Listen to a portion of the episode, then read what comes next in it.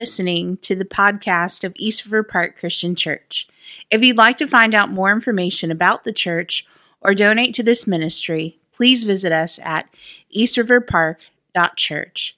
We pray that this is an encouragement to you as you grow in Christ through the local church.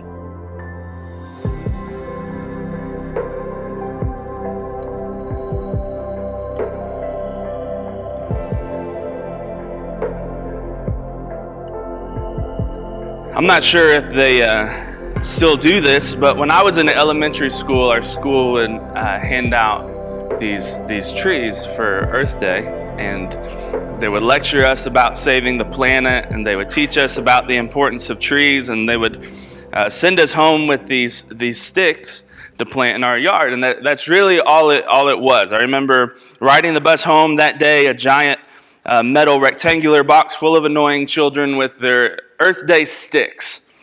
And sure, some of these baby trees looked like they had a fighting chance, and I walked into the house that afternoon proud of my tree, but I could tell my parents were not very hopeful that this thing would grow into much. It wouldn't take much for wildlife or wind to destroy my tree, and so we planted it anyway. So one tiny stick in my yard, no branches, no leaves, it was just a stick pointing out of the dirt. And week after week it survived. And week after week and year after year, that stick turned into this beautiful white pine tree, a tree that would swallow our yard, a tree that would stand over 30 feet tall. It was just a stick, but it grew into so much more. So sure, people might look at you and think, that person doesn't have a lot to offer. There's no way they can change. There's no way they can grow into anything more than the mess that they are right now. And sure, you might think the same about yourself. There's not a lot of hope for me. I see a lot of people around me that seem strong, and it seems like they got their lives together. I just don't think I'll ever be that. So this is a message for those that feel hopeless. This is a message for those that feel like they could never become strong. This is a message about a tree planted in the waters, a tree that yields fruit, and a tree that does not wither, and a tree that prospers. This is a message of prayer and praise and pleading for us to become righteous in God. This is a message about the planted tree. So we'll be in Psalm 1 today. If you have a digital Bible, I will be reading out of the ESV. If you have a bulletin, it will all be in your bulletin. All the main passage is in your notes. I'll pray and we'll get started. It's hot in here, isn't it? Okay, is it just me? I'm like, whew. All right. I need one of them like rags to, okay. We'll fix it for second service. Sorry, y'all. Let's pray and then we'll walk through the text together. Father, we humbly come before you and just so thankful to gather with brothers and sisters and Christ. Help us to be overwhelmed by the gospel. Help us to be overwhelmed with what Christ has done. And just a reminder to myself yesterday and hearing a testimony that God, that the gospel should just shake us when we're in here. That we should be overwhelmed, and God forgive us when we aren't. God, as we start a new series and we look at Psalm, God, it's not just another series for the church. It's an opportunity to look at your word. It's an opportunity to read Psalm 1 and to understand it and to hear what your word has to say. That it might encourage and rebuke and challenge us as we walk in Christ. And we pray these things in your Son's name. Amen. This morning we're going to kick off our summer series that could last as long as the end of August. No apologies there, but this series is called Sacred Exhortations. Sacred in that psalm means praises or divine or supernatural or holy exhortations, that they urge us to repent, to pray, to praise, to see the weight of God's glory. So we're going to study these sacred exhortations week after week from the book of Psalms. And before we begin, we need a proper foundation to build from. And honestly, anytime you or we study a book of the Bible, it's good for us to at least know some of the background of studying that book, or simply don't expect to study the Bible, to read the Bible well, if you don't know any of the context. Psalm in the Hebrew means song of praise or praises. It's a collection of at least 6 different men writing poems over several centuries. There's 73 psalms that we can attribute to King David. There are 50 of the psalms that we do not have an author, but many scholars believe it's also David who wrote these psalms. But honestly, the biggest issue with the psalms is its structure. How do we read it? Is there any pattern here? Is there any structure to this book? Because let's be real, most of us treat the Psalms like a magic 8-ball. Meaning we open our Bible and we just start reading a verse and hope that it applies to our life today. And growing up in church, that's what I did. If I was sad or if I was discouraged, I would read a random psalm. And if that random psalm was about sin or lament, I'd be like, oop. Wrong psalm, and then go and turn to find another one. In fact, someone in our church told me last week that their friend called Psalms David's mixtape. So it certainly reads like that at times. It certainly just seems so random. It seems like there's no obvious pattern. And if you're struggling with that like I do, you're not alone. Because all throughout church history, men and women have agreed and disagreed and discussed the structure of the Psalms. So let me give us at least an elementary understanding of the structure to work from. So the Hebrew text divides Psalms into 5 books. So book 1, there's Psalms 1 through 41. Book 2, Psalm 42 through 72. Book 3, Psalm 73 through 89. Book 4, Psalm 90 through 106. And Book 5, Psalm 107 through 150. Some think that this book order reflects the Pentateuch or the 5 books of the Old Testament. Certainly merit to make that assumption. But if anything, each of these first 4 books of Psalms ends with a very similar doxology. Okay, you can go to the end of every book and see it. Each of the first 4 books ends with, "May the Lord be praised." And then when we get to the 5th book, it ends with 5 hallelujah psalms, or simply, "All of you praise Yahweh." So at the very least, we have a 5-book division in the Hebrew. In fact, for this summer series, I'm only picking psalms from book 1. So in theory, I have a summer series for the next 5 years at bare minimum. What else?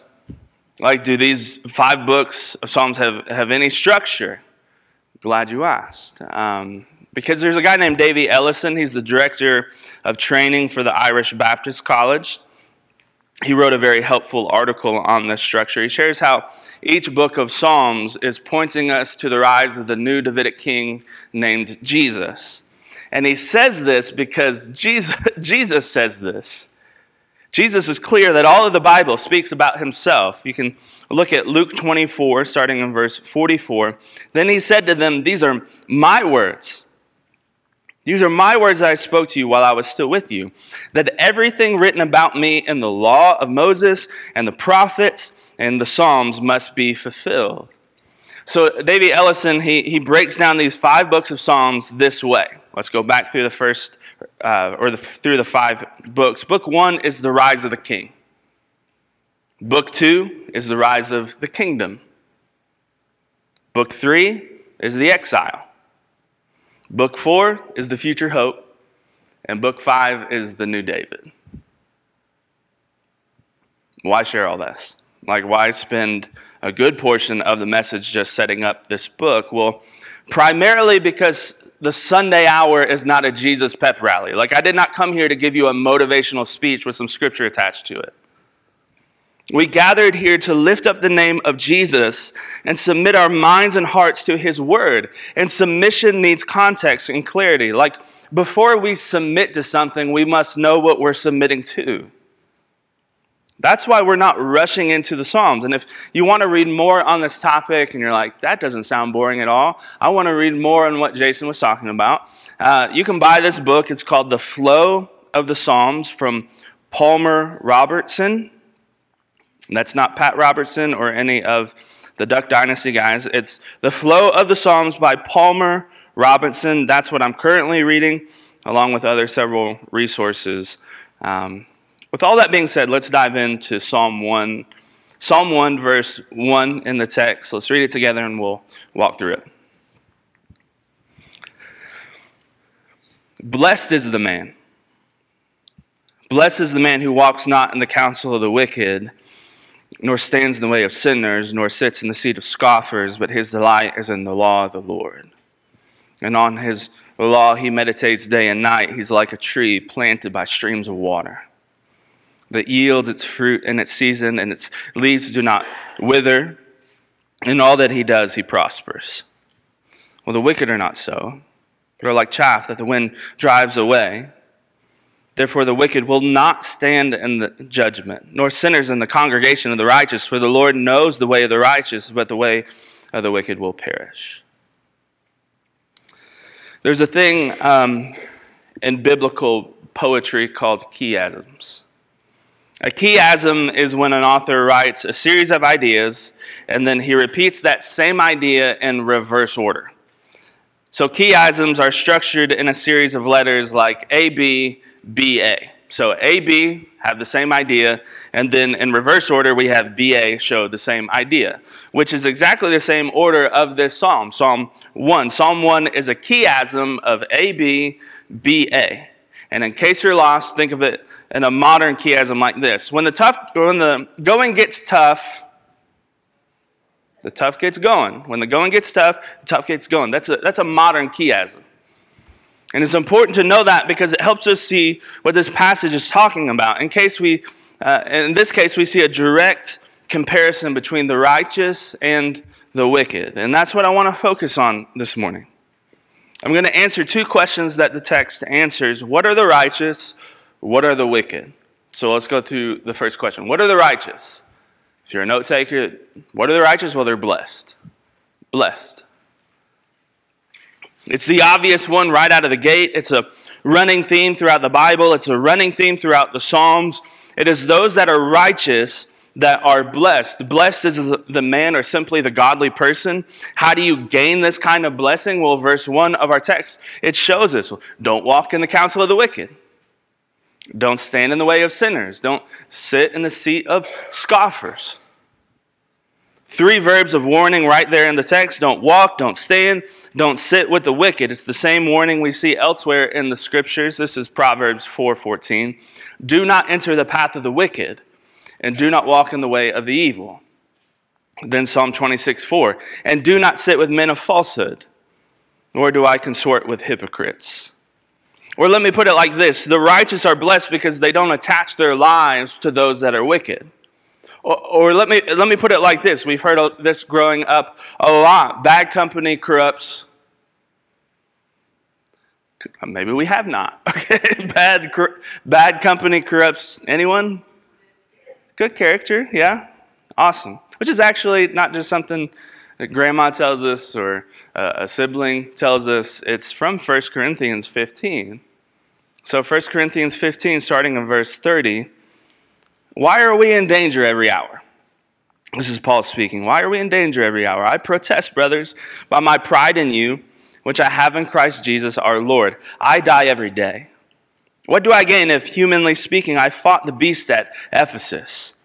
If the dead are not raised, let us eat and drink, for tomorrow we die. So do not be deceived. Bad company ruins good morals.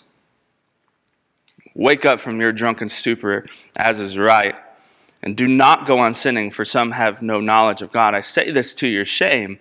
Look, you and I have heard this 1,000 times, but we often fail to learn it. You become who you spend the most time with. It does not matter if you're religious or not. It does not matter if you're super strong in the faith or not. It's a guaranteed promise. You will become who you spend the most time with. And not just because you fall into their bad habits, although that's partly true, but because you buy into their worldview. I mean, that's the concern that Paul has in 1 Corinthians 15. You become who you spend the most time with because you will slowly begin to adopt their worldview. So you want to be good with your money? Spend time with people that are good with their money. You want to be physically healthy? Spend time, most time, with people that are physically healthy. But the text is speaking about something far more than a temporary blessing here. This is an eternal godly blessing, meaning if you want to walk in righteousness, then spend the most of your time with those that walk in righteousness. Spend most of the time with those that have this worldview of making much of Christ rather than themselves. The text describes these people in verse 2. They delight in the law of the Lord. They meditate on this law day and night. Two things to consider when we see that word law in verse 2. First, the law is not just the first 5 books of the Bible. The law is not just the do's and don'ts of the Bible. The law is the entire Bible. Secondly, the readers of verse 2, well, they didn't own a Bible. It's not like they could pick up their Torah study Bible or open their Torah Bible app. These believers have heard the story of God over and over again. They have spent their day remembering who God is and what God has done for them. They have gone about their errands, remembering God's faithfulness from God's word that they have kept in their mind, meaning righteous men and women delight in the word. They meditate on the word. And righteous men and women go about their business with the word spinning in their minds. And righteous men and women spend most of the time with those that do the same. It doesn't mean they're perfect or they have everything figured out. It means they love the word. They read the word. They think about the word. They do their best to apply the word. Wicked men and women, well, they don't do that. Here's the truth. You and I usually don't get to pick who our family is and who our coworkers are. That's a story for a different day. But we do get to pick who our friends are, the people that we date, and the people that we choose to marry. So let me address the relationships that we have the most control over. If you are a follower of Christ, if you are pursuing righteousness, then attach yourself closely to others who delight, who love, who treasure, and who meditate on God's word. So don't look for a guy or girl that says they are a Christian. Look for a guy or girl that delights and meditates and applies the word of God. Don't look for a future wife or a future husband that just has decent morals and they're fun to hang out with. Look for a husband or wife that delights and meditates and applies the word of God. And if I can throw something extra in there, you won't even know how to look for that until you're doing the same. And I can give you story after story after story of tragic failed relationships because a couple pursued temporary desires over eternal blessings. I mean, better to be single the rest of your days than be married and miserable the rest of your life. You want to be blessed? Well, then connect yourself to men and women that delight and meditate and apply the word of God. What are the righteous? The second one is they're fruitful. They're fruitful. Verse 3, the righteous, they're like a tree planted in streams of water. You can see this from the prophet Jeremiah in Jeremiah 17, starting in verse 7. Blessed is the man who trusts in the Lord, who trusts is the Lord. He is like a tree planted by water that sends out its roots by the stream and does not fear when heat comes, for its leaves remain green, and is not anxious in the year of the drought, for it does not cease to bear fruit. The righteous person has their roots buried in the living waters of Christ. So the heat will come, They don't have reason to fear. And the drought certainly will come. They don't have any reason to be anxious. How? Like how do the leaves stay green in the heat? How does the tree? How can the tree bear fruit in the drought? This is Philippians 1, starting in verse 9. It is my prayer that your love may abound more and more with knowledge and all discernment, so that you may approve what is excellent. So be pure and blameless for the day of Christ, filled with the fruit of righteousness that comes through Jesus Christ to the glory and praise of God. The righteous have no reason to fear or be filled with anxiety, because even if the world burns, they still have righteousness in Christ and God. I mean, come what may, we have Christ. Like, don't you get that?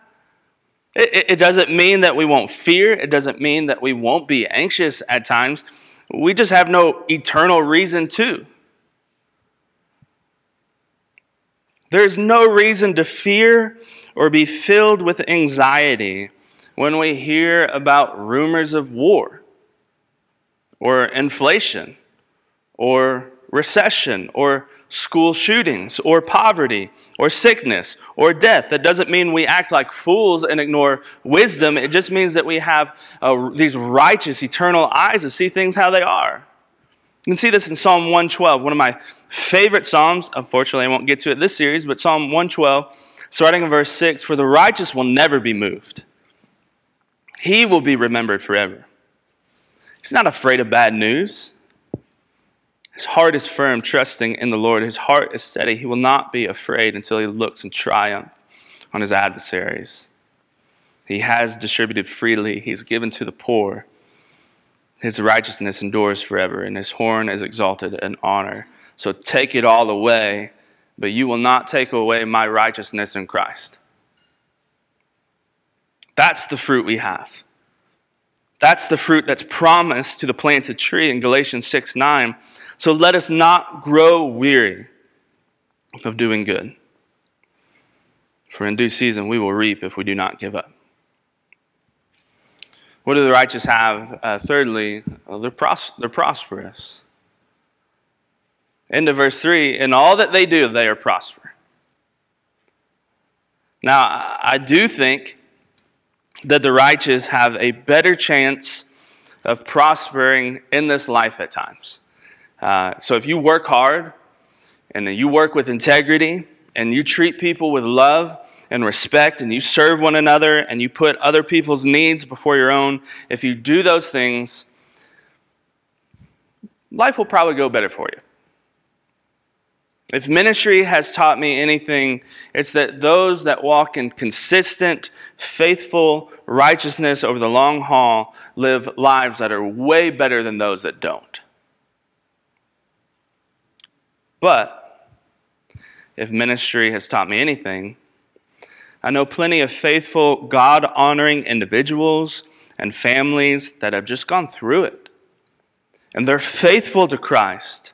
And no one would look at their life and say, yeah, they're prospering.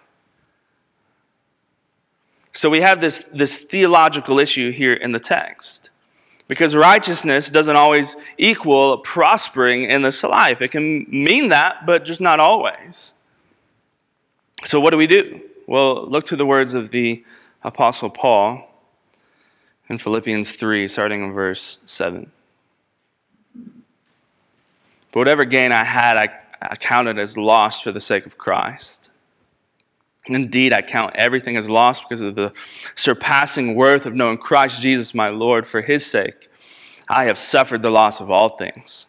Count them as rubbish in order that I may gain Christ, be found in him, not having a righteousness of my own that comes through the law, but that which comes through faith in Christ, the righteousness from God that depends on faith. That I may know him, the power of his resurrection, may share in his sufferings, become like him in his death, so that by any means possible I may attain the resurrection of the dead. Paul gave it all up for Christ, and then Christ became his surpassing worth, meaning prosperous Christians are not Christians that have the biggest house or the nicest clothes. Prosperous Christians are prosperous because they have Christ. Christ has become their treasure, which means they've gained it all. The righteousness are not hoping that, man, if I work hard enough that one day I will be prosperous. No, friends, we have gained Christ now. The greatest value, the resurrection from the dead. What are the righteous? They're blessed, they're fruitful, they're prosperous. But verse 4 is the turning point of the text for the next question. And sadly, it's only one fill in the blank. The wicked are one thing in Psalm 1. What are the wicked? Well, they're condemned. They're condemned. Verse 4, the wicked are not like anything mentioned in the first three verses. The wicked are like chaff that the wind drives away. Well, what is that? During this time, they would lay the harvest on the ground, and the oxen and cattle would trample on the harvest and separate the grain from the inedible parts. And so the farmer would stick his winnowing fork into the floor, throw it up, grain would fall to the ground, chaff would be in the air, and the wind would drive it away. And we see this language from John the Baptist in Matthew 3.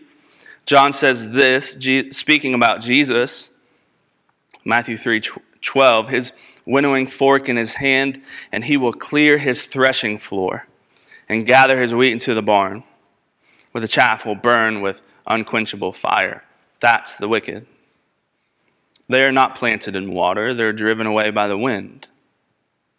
It's these prophetic words in verses 5-6. Everyone will be judged, but the wicked will not stand. They are condemned. The Lord knows the way of the righteous, but the wicked, well, they are condemned and will perish. This is John 3:18. Whoever believes in him is not condemned. Believes in Christ is not condemned. Whoever does not believe is condemned already, because he has not believed in the name of the only Son of God. If you are not in Christ this morning, you are already condemned. You are condemned in judgment. So your prophetic future is to perish forever. The righteous are blessed, the wicked will perish. And that's a pretty serious problem that Psalm 1 brings to the table for us. So my question to you, as my summary question, is will you be like a tree planted in water, or like chaff that the wind drives away? So choose a side. Choose a side. The righteous are blessed, fruitful, prosperous. The wicked are condemned. In all seriousness, just pick a side. No games, no silly Christian cliche baggage, just you staring face to face with eternity. Will you be like a tree planted in water, or like chaff that the wind drives away? Last weekend, my wife and I took some time off to rest, and Matthew, he spoke last week, preached last week, did an excellent job teaching for me. It was needed just to get away and rest, several days of no kids, no problems, no responsibilities, and excited to rest and read the Word and spend time with friends and eat good food. And Thursday came and went, and my Bible stayed in my luggage. Friday came and went, and my Bible stayed in my luggage. And Saturday and Sunday and Monday came and went, and my Bible stayed in my luggage. 5 days, peace and quiet, plenty of time, and my Bible stayed in my luggage. I want to be righteous. I want to delight in the Word.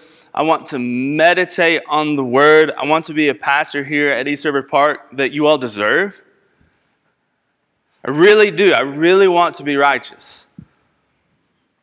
But I still struggle with sin. I still struggle to walk in righteousness. So I hope we don't walk away from Psalm 1 with this false motivation to try really, really hard to be a good Christian and be this planted tree. Because if that's all you get from this message, I have failed you. We want to be righteous, that's for sure. But our righteousness is like filthy rags before the holy God. Isaiah 64:6, we've all become like one who is unclean, and all our righteous deeds are like a polluted garment. We all fade like a leaf, and our iniquities, like the wind, take us away. So please don't leave here trying to be the planted tree on your own. 2 Corinthians 5:12, for our sake he made him, Christ, to be sin who knew no sin, so that in him we might become the righteousness of God. What are the righteous? Well, simply they're in Christ. It's his righteousness that drives us to the cross and the darkness of our sin. And it's his righteousness that drives us to pursue holiness like he is holy. So will you be like a tree planted in water, or like chaff that the wind drives away? Because if you want to be like that planted tree, then you need to be in Christ. I'll leave you with this one, 1 Corinthians 1:30, and because of him, you are in Christ Jesus, who became to us wisdom from God, righteousness and sanctification and redemption. And if you want to talk about anything in Psalm 1 as we kick things off, or just need to be prayed over, I would love to do that after the service. Let's pray and we'll sing together.